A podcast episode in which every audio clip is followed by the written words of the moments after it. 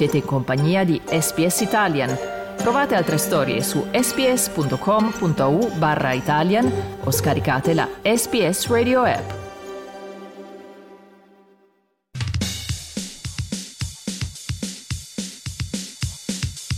Gli azzurri, i campioni del mondo. Suona il gong che conclude il più bel combattimento di Nino Benvenuti.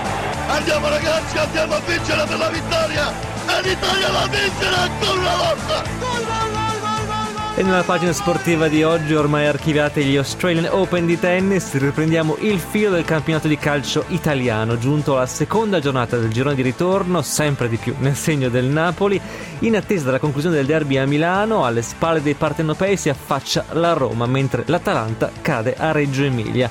Ma per un resoconto più dettagliato delle partite disputate nel fine settimana, do ora il buongiorno e il ben ritrovato al nostro caro amico Dario Castaldo. Ciao Dario.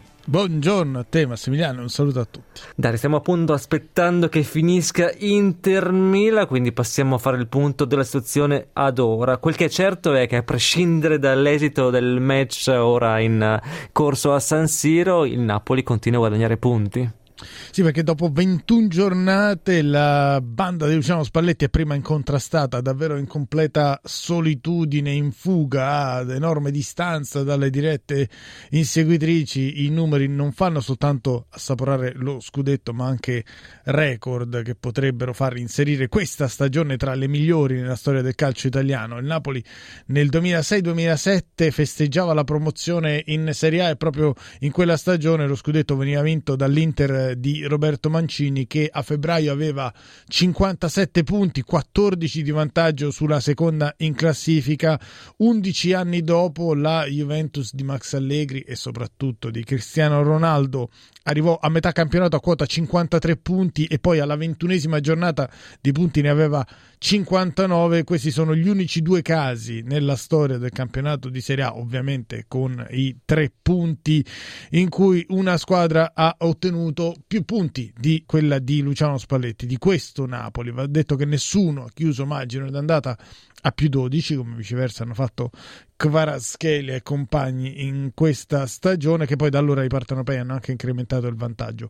Napoli che ha vinto anche al picco di La Spezia, sono bastate tre ingenuità dei Liguri ad inizio ripresa, il punteggio finale eh, di 3-0 per i Campani, ha aperto proprio Kvaraschelia su calcio di rigore, ha segnato per un ingenuo tocco di mano di un difensore dello Spezia, poi Osimen ha raddoppiato con uno stacco di testa imperioso e poi ancora il nigeriano ha portato a tre le marcature su assist di Kvaraschelia. Ecco, su questi due gol poi è stato interpellato Luciano Spalletti Spalletti, uno, un gol infatti si distingue per il gesto davvero atletico del centravanti del Napoli che è saltato da fermo, è andato più in alto del portiere dello Spezia Drongoschi, l'altro invece si distingue per l'altruismo del Giorgiano che era solo davanti al portiere dello Spezia, avrebbe potuto calciare ma ha preferito offrire a Osimen l'assist per un gol ancora più semplice. Allora ascoltiamo Luciano Spalletti, allenatore del Napoli, complimentarsi con entrambi i suoi attaccanti. State sicuri che Osimen questo gol glielo farà rifare a Caraschaglia perché poi funziona in questa maniera, quando uno tira mentre potrebbe far segnare un compagno e lo sbaglia poi a, a posizioni invertite e non, non, gli riverrà data palla da, da, quello che non l'ha ricevuta. Per cui è, una, è un fatto di, di disponibilità, di, di, di amicizia, di, valore per quanto riguarda andare a chiappare il risultato di squadra, non il risultato individuale saltare così da fermo non l'avevamo ancora visto però. Nemmeno io però. è una roba che, cioè con mezzo jump da fermo con due piedi, perché di solito fa il terzo tempo e riesce ad arrivare per altri, ma da fermo come lui in questo caso qui, perché non è in corsa, non è in nulla, mette i piedi in terra tutti e due op, e va su con, con, lo stacco dei due piedi, è, è una roba incredibile, guarda dove è andato. Bravo Simeone. Eh, guardalo dove è andato Osimene che è saltato davvero in cielo per il gol di testa del momentaneo 2-0 per lui, per Victor Osimen in questo campionato. 17 presenze e 16 gol, soltanto Luis Vinicio negli anni 50 e poi Cavani e Higuain nel decennio scorso erano stati capaci di segnare così tante reti in così poche partite con la maglia del Napoli. mentre alle spalle della squadra di Luciano Spalletti sale la Roma, mentre frena l'Atalanta e poi c'è il derby di Milano che avrà il compito di chiarire se la crisi del Milan è superata, proprio negli ultimissimi istanti siamo in questo momento, Dario. Eh, allora, in attesa che finisca il derby e che ci consenta di buttare giù così due, due, parole sulla partita e su quel che significa la partita. Vediamo gli altri eh, match di cui parlavi. La Roma ha battuto l'Empoli 2-0 in uno degli anticipi del sabato. In casa all'Olimpico, due reti nel giro di 4 minuti, due reti fotocopia, angolo dal versante sinistro dell'attacco giallorosso di Dybala. Dopo due minuti Ibagnez di testa, dopo sei minuti Abraham di testa e la Roma ha portato a casa i tre punti contro l'Empoli, Roma che ha avuto anche un paio di ottime occasioni nella ripresa, bravo il portiere dell'Empoli Vicario, non a caso accostato sia ai giallorossi sia soprattutto al Bayern Monaco, uno dei portieri migliori del campionato italiano, ma intanto la Roma gode perché almeno in attesa della conclusione del, del derby che vedremo non regalerà alla Roma il secondo posto, ma insomma per 24 ore la Roma è stata al secondo posto in classifica e Murigno ha gongolato congratulato per la gestione della partita, mezz'ora ottima da parte dei giallorossi e poi soprattutto controllo delle operazioni e poi ha sottolineato che si tratta della quarta vittoria consecutiva in casa dei suoi. Se tu mi fai la domanda io preferisco giocare 90 minuti come abbiamo giocato 30, non c'è dubbio, però tu guarda la natura della nostra squadra, il profilo della nostra squadra e anche il DNA di tanti dei nostri eh, giocatori non, non, siamo una squadra capace di fare quello per, per 90 minuti. Abbiamo fatto molto molto bene eh, quel gioco per 30 minuti e dopo in secondo tempo abbiamo fatto una buona gestione eh, senza soffrire eh, troppo dove la palla gol più importante del secondo tempo è la nostra eh, nei primi minuti che poteva chiudere la partita però abbiamo abbiamo gestito bene, eh, se non sbaglio sono quattro vittorie di fila in casa, no? È importante. È importante anche se va detto che in queste quattro partite allo Stadio Olimpico la Roma ha affrontato Bologna, Fiorentina, Genoa in Coppa Italia e appunto Empoli. In tre di queste quattro partite non ha subito reti, non è comunque stato un percorso particolarmente accidentato, ma va anche detto che lo scorso anno la squadra di José Mourinho ha ottenuto i risultati migliori proprio da marzo in poi e che in questo momento il calendario non è proibitivo visto che i giallorossi si troveranno ad affrontare nelle prossime tre partite di campionato Lecce, Verona e Cremonese c'è quindi la possibilità di consolidare il posto, un posto tra le prime quattro per eh, la Roma e poi a breve dovrebbe vedersi, rivedersi anche Wijnaldum. Per quanto riguarda invece l'Atalanta, l'Atalanta, la formazione di Gasperini era lanciatissima, quattro vittorie nelle ultime cinque partite di campionato, un bottino di reti da far spavento, 20 gol segnati in queste ultime 5 e invece al Mapei Stadium è arrivata una sconfitta inattesa determinata dal gol di Lorienté ma anche lamenta la mh, dirigenza bergamasca dall'improvvida espulsione del difensore danese Joachim Mele dopo mezz'ora che ha ridotto i Lombardi in 10 uomini prima che un'altra espulsione in quel caso per proteste di Muriel, facesse chiudere gli orobici addirittura in nove uomini. A questo riguardo il direttore generale dell'Atalanta Umberto Marino ha fatto intendere che la squadra orobica ha perso per le decisioni arbitrali, ma più in generale ha detto che gli arbitraggi stanno prendendo una deriva poco europea. Ascoltiamolo. È iniziata subito in salita perché già dopo pochi minuti è stato quell'episodio di Mele inspiegabilmente fischiato a nostro svantaggio, poi è stato questo giallo trasformato in rosso in maniera incauta, sono benevolo nel dire incauta, ha commesso un errore, ma più che altro torniamo a un metodo di giudizio che è quello del 21-22, che non va bene. Noi riteniamo che il calcio sia anche contatto fisico, dinamicità, è il bello del, del gioco del calcio. Il giorno d'andata abbiamo visto degli arbitraggi molto europei, dobbiamo continuare su questa strada. Oggi secondo me abbiamo fatto due passi indietro e abbiamo rivisto un po' i fantasmi dello scorso anno del girone di ritorno dove qualche episodio, tanti episodi, ci hanno un po' condizionato la classifica a fine stagione. Questa è la lamentela dell'Atalanta nelle parole del direttore generale Umberto Marino. Quindi dopo un campionato anonimo, per non dire deludente, il Sassuolo nel giro di sette giorni ha battuto il Milan e l'Atalanta. Quindi ha fatto un favore alle concorrenti nella corsa Champions, ha anche contribuito forse a mettere fine al discorso scudetto. A proposito del Milan, si è concluso il derby. Ha vinto l'Inter 1-0, ci ripetiamo, insomma, dopo la rimonta della Roma a San Siro lo scorso 9 gennaio, Roma che negli ultimi 10 minuti ha agganciato il Milan da 2-0 a 2-2, i rossoneri hanno mm, visto la fine delle residue speranze scudetto e da allora i campioni d'Italia sono sprofondati nella crisi più nera non solo della gestione Pioli ma forse della loro storia recente.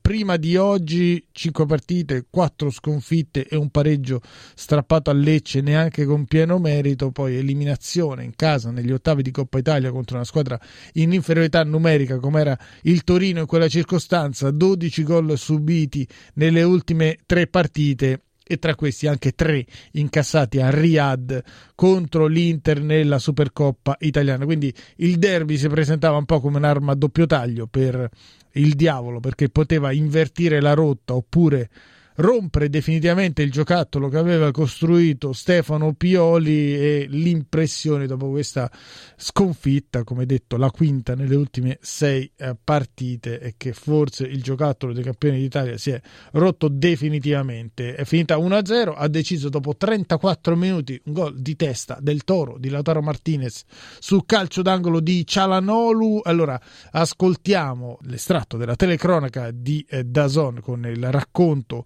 della rete che poi ha deciso il derby, racconto firmato da Pierluigi Pardo e Simone Tiribocchi. Pronto sul punto di battuta del calcio d'angolo Seranoglu.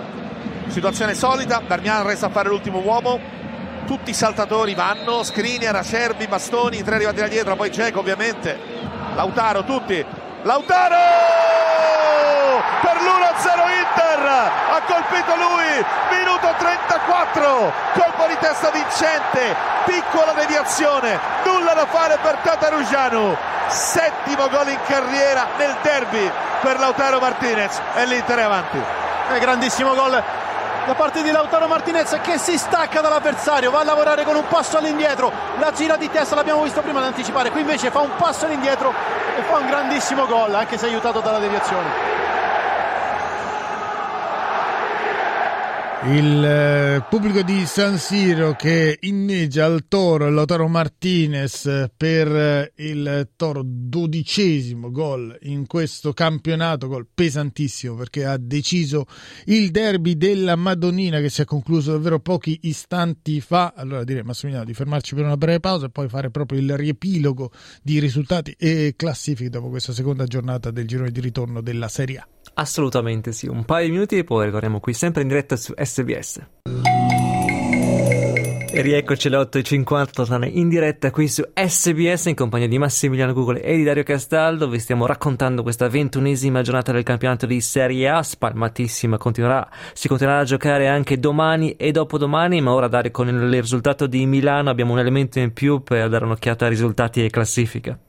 Sì, a proposito della classifica, non so effettivamente quanti tifosi interisti pensino ancora allo scudetto, visto che i nerazzurri sono a meno 13 dal Napoli. Va detto che la formazione di Inzaghi è comunque a più 5 rispetto al quinto posto. Forse senza quel capitombolo interno con l'Empoli di due settimane fa, il suo campionato avrebbe un altro sapore. Ma intanto vediamo i risultati maturati finora. Il Lecce ha vinto a Cremona 2-0 sulla Cremonese, Roma Empoli 2-0, Sassuolo Atalanta 1-0, a Spezia Napoli batte Spezia 3 a 0, Torino Udinese 1 a 0, a Firenze Bologna batte Fiorentina 2 a 1 e come detto poco fa Inter Milan 1 a 0, mancano ancora tre partite all'appello appello quando saranno le 4.30 orario della costa est australiana domani al Bentegodi Verona Lazio 6.45 sempre della costa est australiana di domani Monza Sampdoria e poi all'alba di martedì in programma Salernitana Juventus. La classifica recita Napoli punti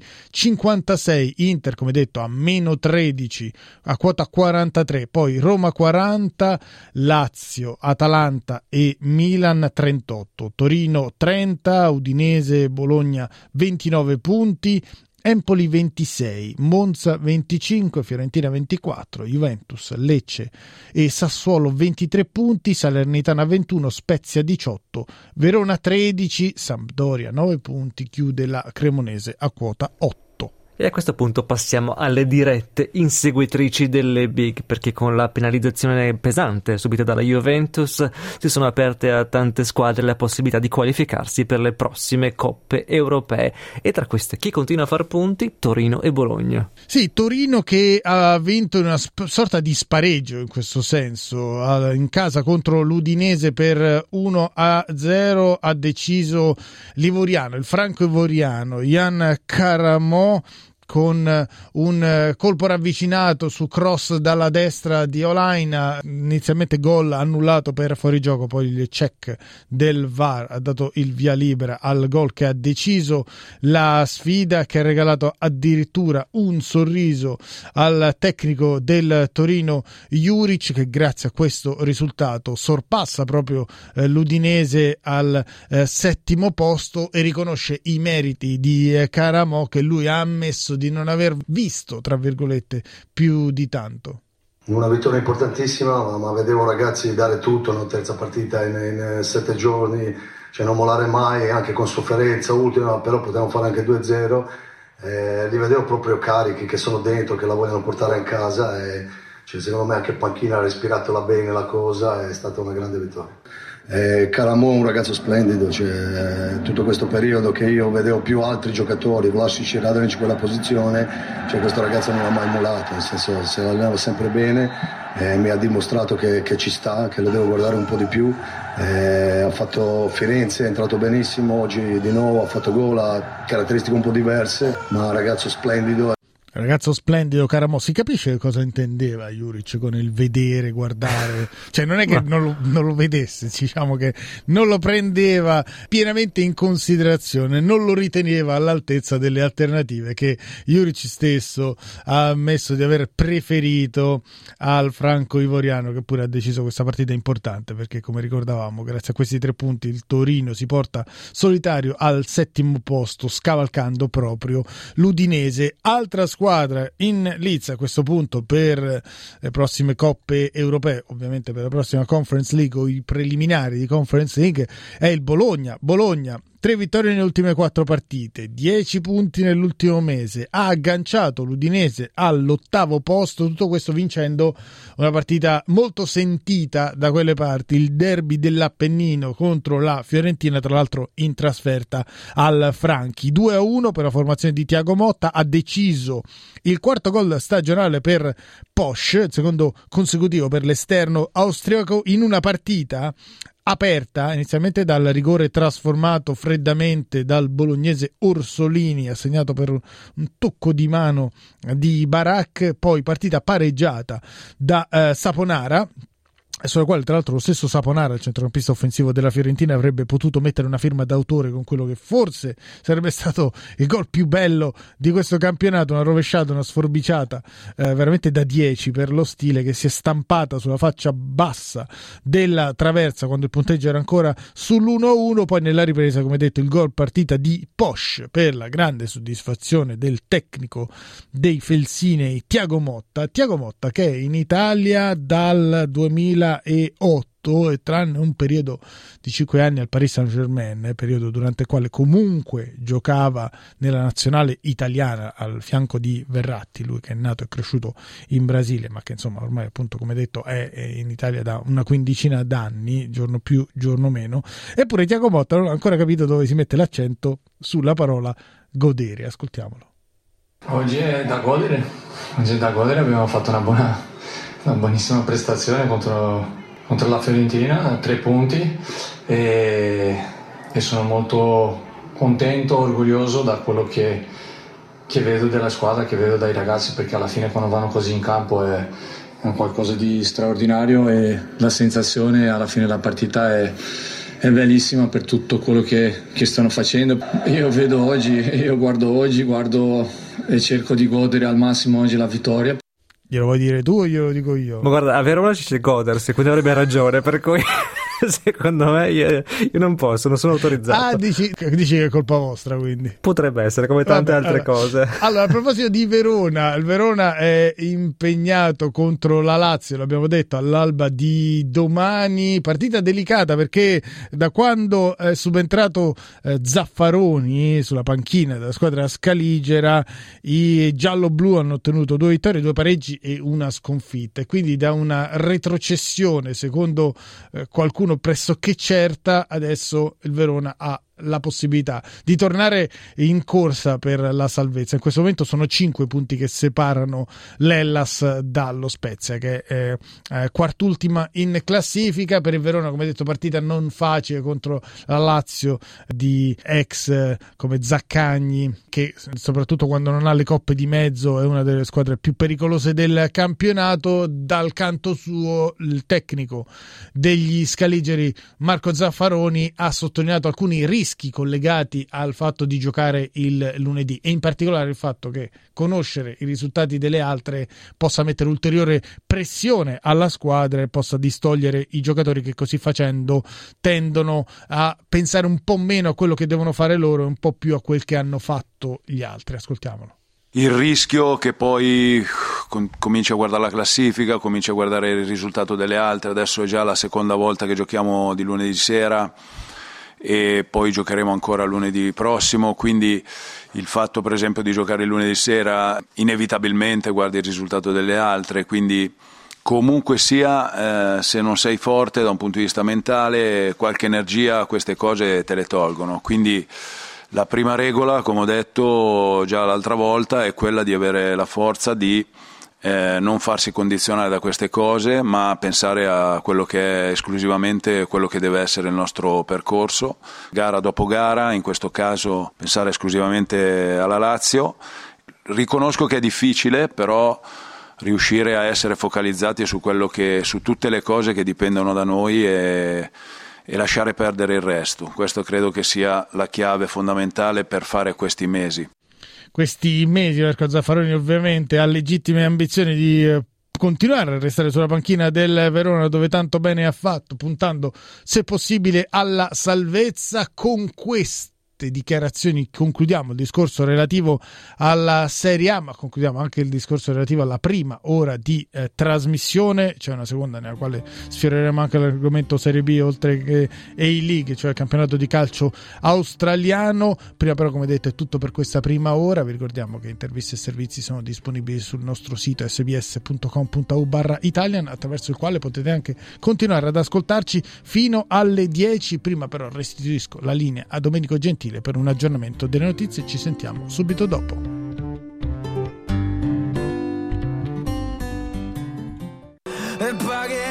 Naturalmente questi erano Mahmoud e Blanco nel loro enorme successo dell'anno scorso che aveva trionfato al Festival di Sanremo e chi vincerà quest'anno lo sapremo da domani appunto quando il festival comincerà ma Dario Castaldo lo sa già. No, da domani cominceremo a seguirlo sempre per dovere professionale, così come il calcio. Cioè noi facciamo tutto solo per dovere, nulla per piacere. Passioni non ne abbiamo.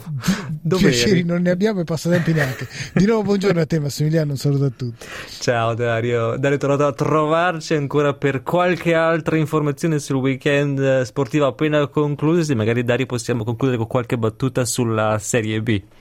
Sì, così come nella Serie A c'è il Napoli che ha fatto il vuoto in Serie B, si può fare lo stesso discorso per il Frosinone che è andato a vincere a Como 2-0 con due gol nella prima mezz'ora e adesso si porta più 11 sulla più diretta inseguitrice il Genoa, Genoa che ha perso al Tardini di Parma per eh, 2-0 da segnalare per quanto riguarda le altre partite i risultati. Cittadella Ascoli 3-0 Cosenza Ternana 0-0 0 il Perugia è uscito dalla zona play out, viceversa ha inguaiato il Brescia vincendo per 4-0 al Renato Curi, il Sud Tirol, squadra di Bolzano è andata a vincere in trasferta 1-0 a Pisa, vittoria esterna anche per il Bari a Ferrara contro la Spal per 4-3 risultato che mette in discussione la posizione di Daniele De Rossi sulla panchina dei ferraresi. A questo riguardo va detto che è stato esonerato nelle ore scorse il tecnico del Benevento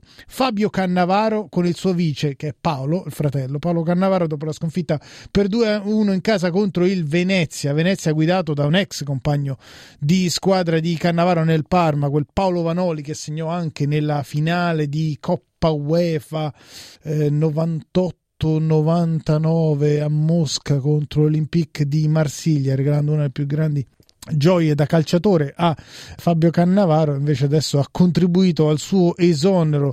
Alla guida del Benevento in questa giornata di campionato anche vittoria del Palermo, una partita sentita contro la Regina per 2 a 1, ha segnato a proposito di cantanti Brunori, Matteo Brunori. non è lui, non no, è. no, no, però lo so, però si chiama in realtà lui si chiama Matteo Luigi Brunori Sandri e quando penso a lui penso sempre a Brunori Sass. Comunque, se vuoi forse appena Che appena il tempo per, per ricordare la classifica del campionato di Serie B, Frosinone 51, Genoa 40, Regina 39, Sud Tirol 38 poi Bari 36, Palermo 34, Parma e Ternana 33 per quanto riguarda la zona eh, playoff, in coda Como 26, Brescia 25, Spalle Venezia 24, Benevento 23 chiude il Cosenza a quota 22 punti. Avrei preferito la classifica di Sanremo, ma grazie lo stesso Dario e grazie a tutti voi che ci avete ascoltato fin qui. Naturalmente il programma in italiano di SBS torna puntuale domattina alle 8, ma per oggi è davvero tutto. Da Massimiliano Google e Dario Castaldo, l'augurio di una buona giornata. Ciao a tutti!